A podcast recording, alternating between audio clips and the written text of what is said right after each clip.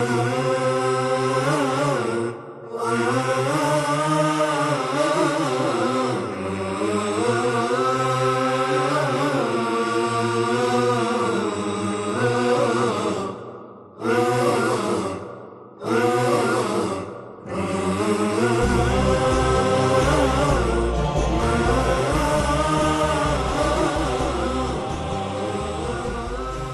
بسم الله الرحمن الرحيم الحمد لله رب العالمين صلى الله وسلم وبارك على سيدنا محمد النبي الأمي الأمين وعلى آله وصحبه أجمعين أما بعد الإخوة والأخوات السلام عليكم ورحمة الله تعالى وبركاته وأهلا وسهلا ومرحبا بكم في هذه الحلقة من جديدا برنامجكم شخصيات عثمانية في هذه الحلقة سأذكر قصة السلطان بايزيد وكيف انتهت الدولة العثمانية الأولى على يد تيمور لنك والمغول. وهي نهاية محزنة لكنها كانت ابتلاء ممهدا بعد ذلك لظهور الدولة العثمانية في طورها الثاني القوي وفتح القسطنطينية إسطنبول وظهور السلاطين العظام بعد ذلك. لكنه كان ابتلاء وامتحانا من الله سبحانه وتعالى. السلطان بايزيد ابن السلطان مراد وهو رابع سلاطين آل عثمان. كان مع أبيه في سهل كوزوفو يوم قتل أبوه شهيدا إن شاء الله تعالى. السلطان بايزيد ما انتقم من الصرب كان ذكيا. صح قتل لازار في زمن أبيه في حياة أبيه في في المعركة. فأخذ ابن لازار وجعله ملكا على الصرب تابعا للدولة العثمانية. وكان هذا ذكاء لأن الصرب ساعدوه كثيرا بعد ذلك في معاركه في الأناضول وفي البلقان. فاستفاد من هذه التولية لابن لازار على الصرب. يعني ما ضم المملكة الصربية إليه وعاملها كولاية عثمانية مثل باقي الولايات وضع عليها واليا عثمانيا. لا المرة هذه وضع ابن لازار نفسه وتغلب على مشاعره فأبوه هو الذي قتل أباه. لكن وضعه في المملكة ولم ينتقم منه ولم يقتله. وضم البلغار إلى الدولة العثمانية. ضم البلغار بلاد البلغار نهائيا. ووضع واليا عليها عثمانيا وقتل ملكها ووضع ابنه اميرا على سامسون. يعني حتى ابنه أسلم. فلما أسلم وضعه اميرا على سامسون أبعده عن بلاد البلغار. فكانت هذه سياسة حميدة للسلطان بايزيد في الحقيقة. هنا سلطان بايزيد أراد أن أن يواصل فتوحاته بأن انتصر أبوه انتصر في المعركة على الصرب فزال العائق الكبير في البلقان وهم الصرب. طبعا أن نتائج هذه المعركة يا الإخوة أن فقد الصرب استقلالهم إلى القرن التاسع عشر. يظل حوالي خمسة قرون تحت التبعية العثمانية.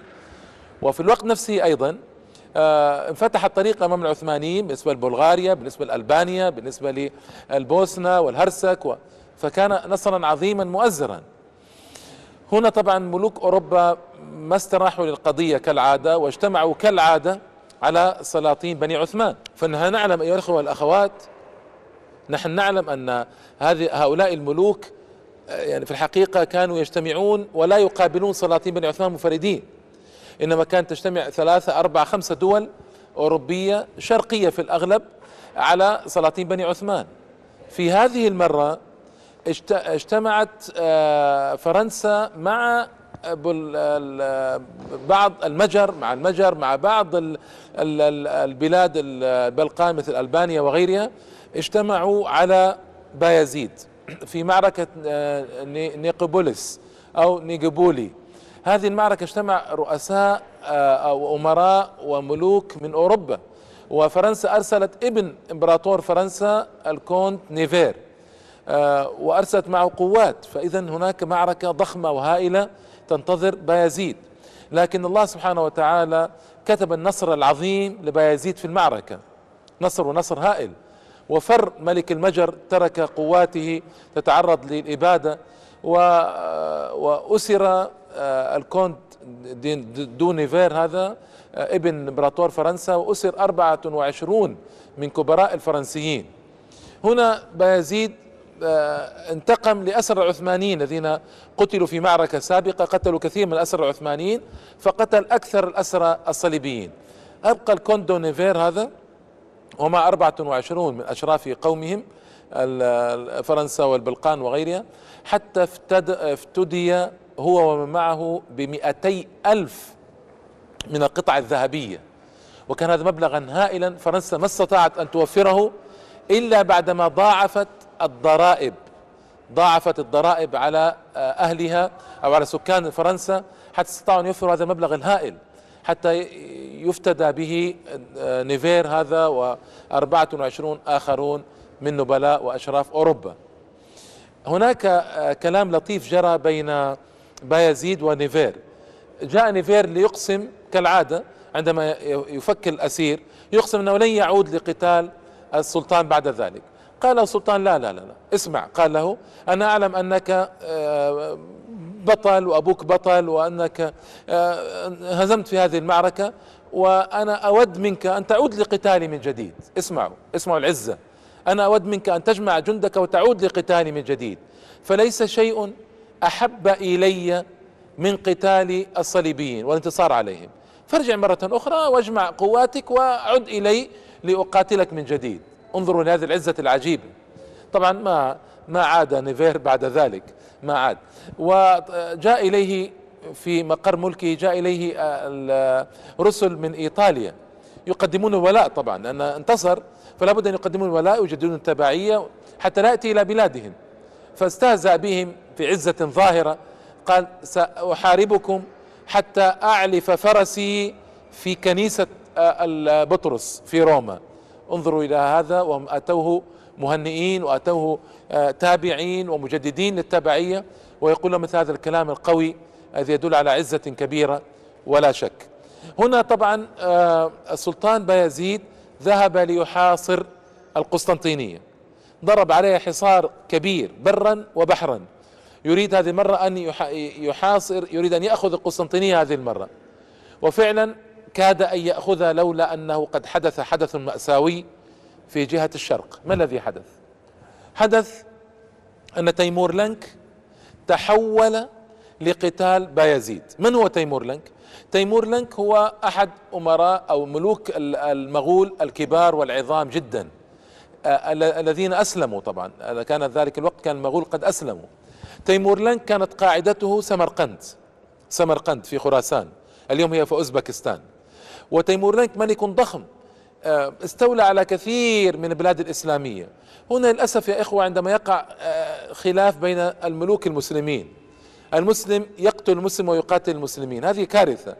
الذي جرى أن أمير آه، أو سلطان العراق أو ملك العراق وسلطان أذربيجان فرا من أمام تيمور لنك تيمور لنك اكتسح بلادهما. وكان من عادة تيمور لنك إذا دخل بلدا أن يبيد أهلها ويبيد كبراءها وسادتها ويعين من قبله واليا عليها ويعمل فيها النهب والسلب إلى آخره. ففر من امامه لأنهم لانهما يعلمان أن مصيرهما القتل. لا أمسك بهما تيمور لنك. والتجأ إلى بايزيد. هنا تيمور لنك طلب من بايزيد أن يسلم الأميرين. رفض بايزيد. قال هؤلاء في عهدتي وليس من العدل أن أسلمهما لك. فتوجه تيمور لنك بقوات جرارة هائلة إلى الأناضول ليقضي على بايزيد بايزيد أين هو؟ كان محاصرا للقسطنطينية ويوشك أن يأخذها. سبحان الله العظيم. فلما حصل ما حصل فك الحصار بشروط. منها أن يقدم له جزية سنوية عشر آلاف قطعة ذهبية. منها أن يبنى مسجد في القسطنطينية منها أن يسكن آه، بعض الأتراك يسكنوا في أحياء معينة في القسطنطينية وافق الامبراطور البيزنطيين على ذلك وفرح بهذا فإنه كان لا يظن أنه ينجو من بايزيد بعد أن هزم كل ملوك أوروبا الشرقيين مع آه، ابن امبراطور فرنسا. ما كان يظن أنه سينجو من بايزيد وفك بايزيد الحصار وأسرع لمقابلة تيمور لنك هنا خطأ استراتيجي وقع في بايزيد أنه ما انتظر قليلا حتى يعد العدة. غضب من اي شيء غضب؟ لأن أمير سامسون كان أرطغرل ابن بايزيد. آه، دخل عليه على تيمور لنك بجيوش جرارة هائلة طبعا وقبض عليه وقطع رأسه.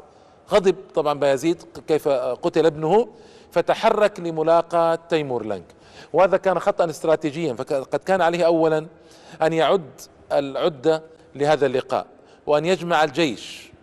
آه، المناسب للجيش الجرار الذي قيل إنه قد بلغ 800 ألف شخص من المغول. هذه المغول كعادتهم يقدمون بمئات الآلاف ليكتسحوا ويبيدوا. وهذا كان خطأ استراتيجيا كبيرا من بايزيد. أيضا كان معه بعض أمراء التتار. كان مع بايزيد بعض أمراء التتار الذين كانوا جزءا من الأناضول آنذاك. فلما جاء تيمور لنك ورأوا هذا العدد الهائل وهو من التتار أيضا مغول ذهبوا وخذلوا بايزيد وانضموا إلى تيمور لنك هذا الذي حصل وكان الوقت في وسط القيض والصيف في وسط الأناضول والحرارة عالية جدا بالقرب من أنقرة التقى الجيشان واصطدم الجبلان في معركة هائلة وضخمة جدا استمرت من شروق الشمس إلى غروبها وأسفرت عن أسر بايزيد وأولاده الثلاثة. وقد أظهر طبعا أظهر بايزيد شجاعة نادرة وكبيرة جدا في القتال أعجبوا بشجاعته فما استطاعوا أن يأسروه إلا بعد أن رموا بساطا عليه. يعني أسر بايزيد في المعركة. فلما أسر في المعركة وأخذ هو وأولاده أخذه تيمور لنك آه، في قفص وضعه في قفص. هذا إذلال كبير له. المهم أخذه معه. تيمور لنك بقي سنة كاملة في الأناضول سنة كاملة. يخرب ويبيد ويفسد. دخل إلى بورصة عاصمة العثمانيين. آه، دخل طبعا كانت عاصمة العثمانيين بعد ذلك كانت أدرنا عاصمة العثمانيين لما فتحها آه، مراد ونقل إليها العاصمة. فدخل إلى بورصة وأبادوا كثيرا من أهلها وحرقوا البلد ودخلوا الجامع الكبير في بورصة وأخذوا 700 قنديل فضة وخربوا الجامع وخربوا البلاد كلها للأسف الشديد. وأيضا دخل إلى إلى ادرن إلى إزنيق. إزنيق التي فتحها أورخان وهي المدينة المشهورة بنيقيا التي حصل فيها المجمعان النصرانيان الذي اللذان ذكرتهما لكم آه ذكرتهما لكم في الحلقة السابقة وخربها أيضا. وبقي سنة يفسد في البلاد آه وعاد إلى قاعدة ملكه بعد ذلك. هنا طبعا البلد ليس فيها سلطان البلغار أعلن الانفصال الافلاق وهي رومانيا أعلنت الانفصال حصل مشكلات كبيرة جدا في الدولة العثمانية. تفرقت البلاد وتمزقت آه، شذر مذر وعاد الناس أيادي سبا وانهارت الدولة العثمانية بتمامها. وصار كل ولد من أولاده آه، بعد أن آه، فك أن مات بايزيد في الأسر. وفكهم السلطان تيمور لنك فذهب واحد من أولاده إلى بورصة وادعى أنه هو الخليفة وذهب آخر إلى ادرنا وادعى أنه هو الخليفة وصارت هناك مشكلة وانهارت الدولة العثمانية. فما هي قصة اجتماع الدولة العثمانية بعد ذلك؟ وماذا حدث أيها الإخوة والأخوات؟ هذا سأريده إن شاء الله تعالى في حلقة قادمة. وإلى اللقاء والسلام عليكم ورحمة الله وبركاته.